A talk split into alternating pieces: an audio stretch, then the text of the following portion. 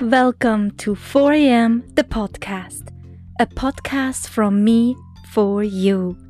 Live, love, laugh, full blast. I am your host, Andrea. Thank you for tuning in.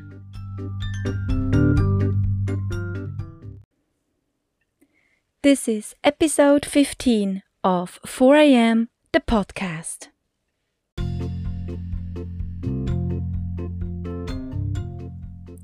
Flow with me from episode to episode, or jump around in whatever order you like. Do you enjoy?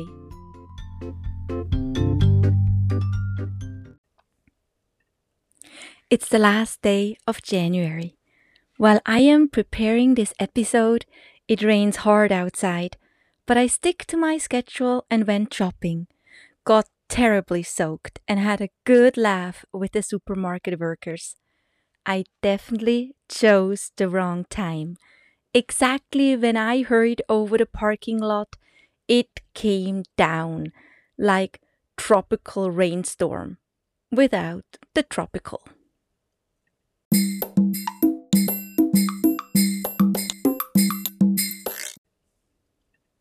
This story highlights one of the weirdest, craziest, funniest, and just most bizarre moments of my life with a huge realization that I could not see coming. And it just happened a couple of years ago. You might find yourself shaking your head while listening and might even say, What? out loud. Well, I'm sorry, but here I go.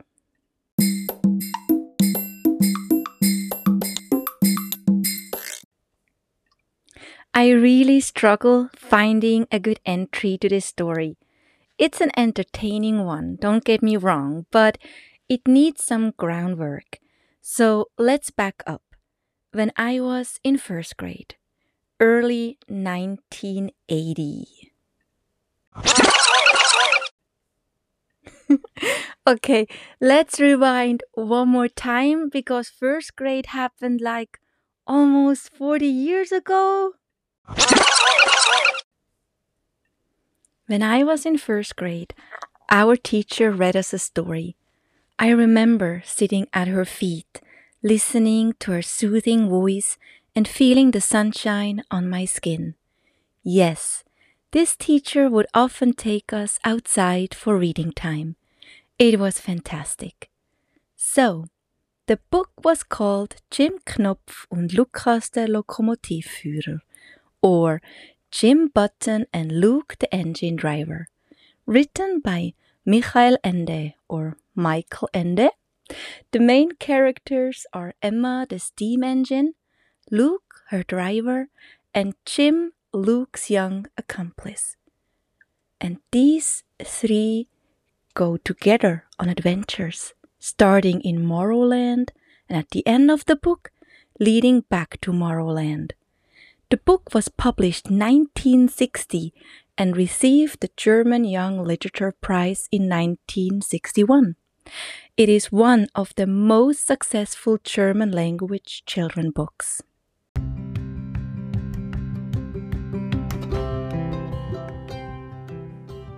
I was captivated by the book, and as my teacher went deeper and deeper into the story, I am sure me and my classmates had all our own little movie going in our heads.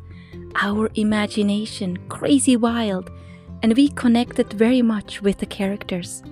Imagined this little boy on his travels and adventures and everything that happened to him.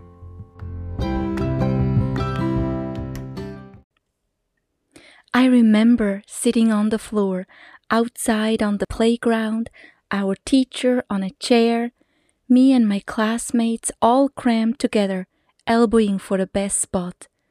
I saw Jim Knopf with his best friend Lucas on the train, traveling to exotic countries like China. I've never been to China, and when she read the people were all yellow, I actually imagined them all as yellow. And when she read that on their way to China they took the train to travel over the ocean, I pictured exactly that. Never question that a train cannot float. And when my teacher read that when Jim and Luke got hungry, out there on the ocean, they would just grab the floating sea cucumbers from the ocean and gobble them up. Well, I believed that too. I did.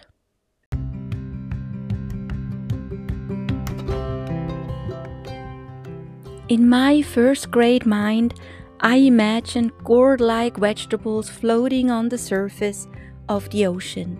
Until I was 44, I thought sea cucumbers were floating vegetables, something like seaweed that grows up to the surface and then just floats there.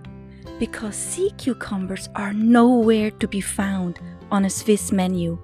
I would never revisit that logic or hear or think about it again. Until here we go.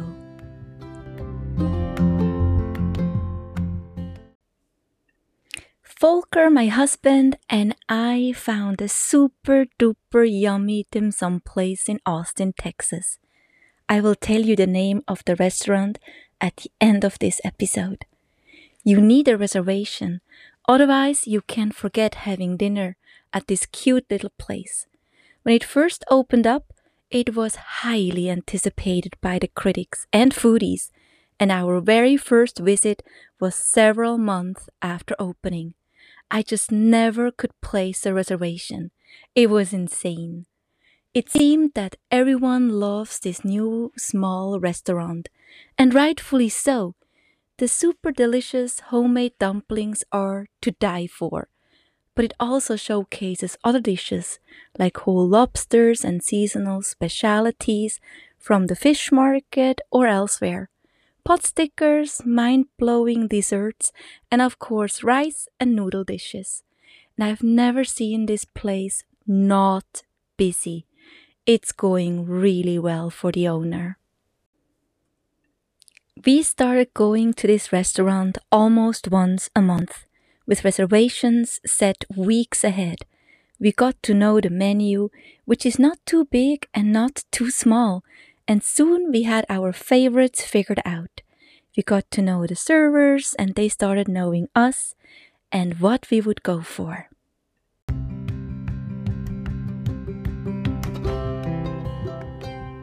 Date night. That particular evening, we had cravings for dumplings, and me for some more vegetables, and I had my eye on the baby bok choy with shiitake dish. Our server jotted down our orders and then turns to me and suggested that I should consider adding the today's special to my veg order. Curiously, I ask, What's that?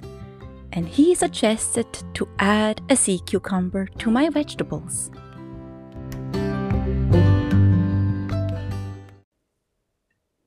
I told him that I wanted to keep it plant strong tonight and ask if there is any fish sauce in the sauce, I guess, because yes, I thought the suggested sea cucumber is a vegetable, but he reassured me that everything would be absolutely tasty and to my liking, and nothing fishy is involved. Well, okay then. Let me pause here and let me add at this moment, three people are thinking or reacting to the word sea cucumber the same way because I wanted to keep it plant based. Would you agree? Are you with me here? Okay. As we were enjoying our appetizers and having a great time, our server approached with my entree. I've put the chopsticks down and just stared at the plate in his hand. In the middle, beautifully nested between bok choy and the shrooms, rested, well, one ginormous, greenish looking slug. I cannot describe it differently. He put it down in front of me and it got very quiet at the table. I was mesmerized and nobody said a word.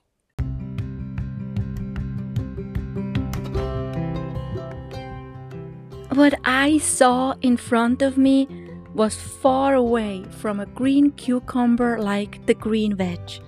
What was resting without movement had a face, feet, and looked, in my opinion, absolutely inedible. All what I could muster is a um nobody spoke. Me, my husband, and the server, we all just looked at the sea cucumber. It felt like an eternity until I broke the silence. And I said, I don't think I can eat that.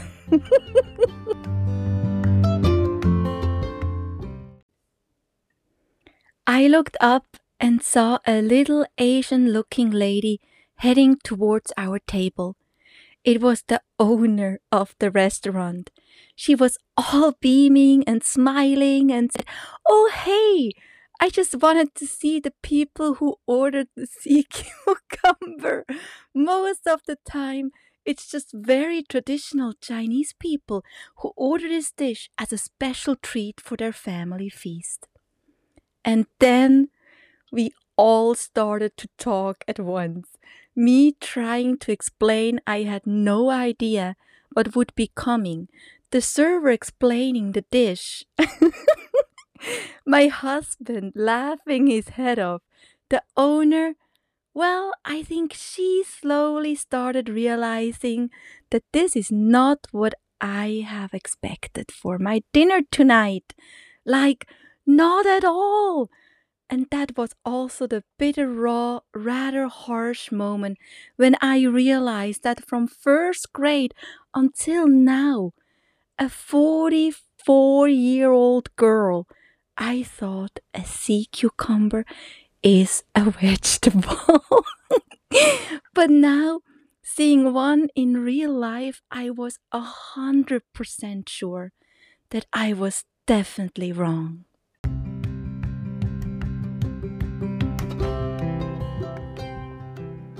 Oh my gosh. And then we all started laughing. It got super silly. We took pictures of the plate, and after the owner left, with my entree in our hands, our server told us it was his first day and he had no idea what he would bring. It was so crazy. But now I know a sea cucumber is an animal which I never ever want to poke with a fork. Chickle alarm. And never ever slice with a knife. There must be goo coming out. Actually, I never ever want to see one again.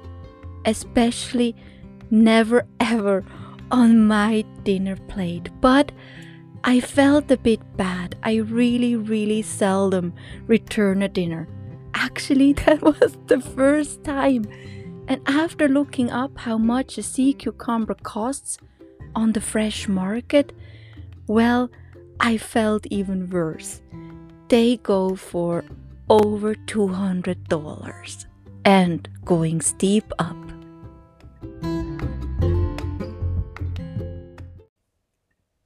So, for almost 40 years, I thought Jim and Luke ate sea vegetables, and I could have not been more wrong.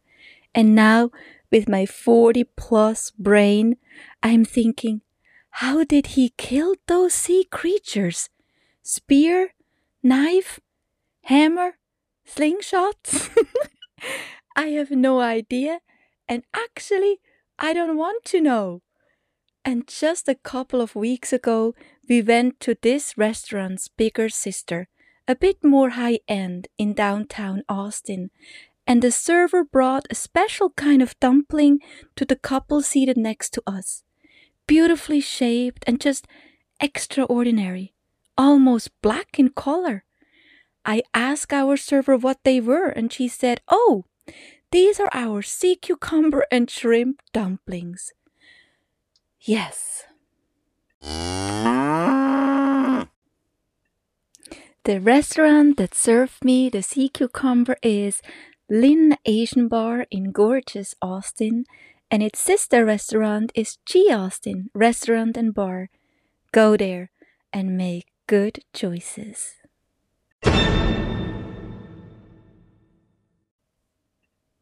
Do you have a second for me? Like and share the podcast and write a crispy short review. Mwah! Thank you!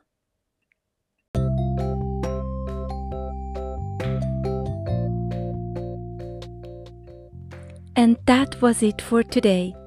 Thank you for sharing your time with me. 4 a.m. because the sunrise is the miracle of the day. Podcast episodes are uploaded early in the week, so look for that orange 4 a.m. logo. You can listen to this podcast on several platforms, from Apple Podcast to Stitcher, Spotify, Breaker Pocket Cast, Radio Public, etc., etc. Subscribe and follow me on Instagram and Facebook.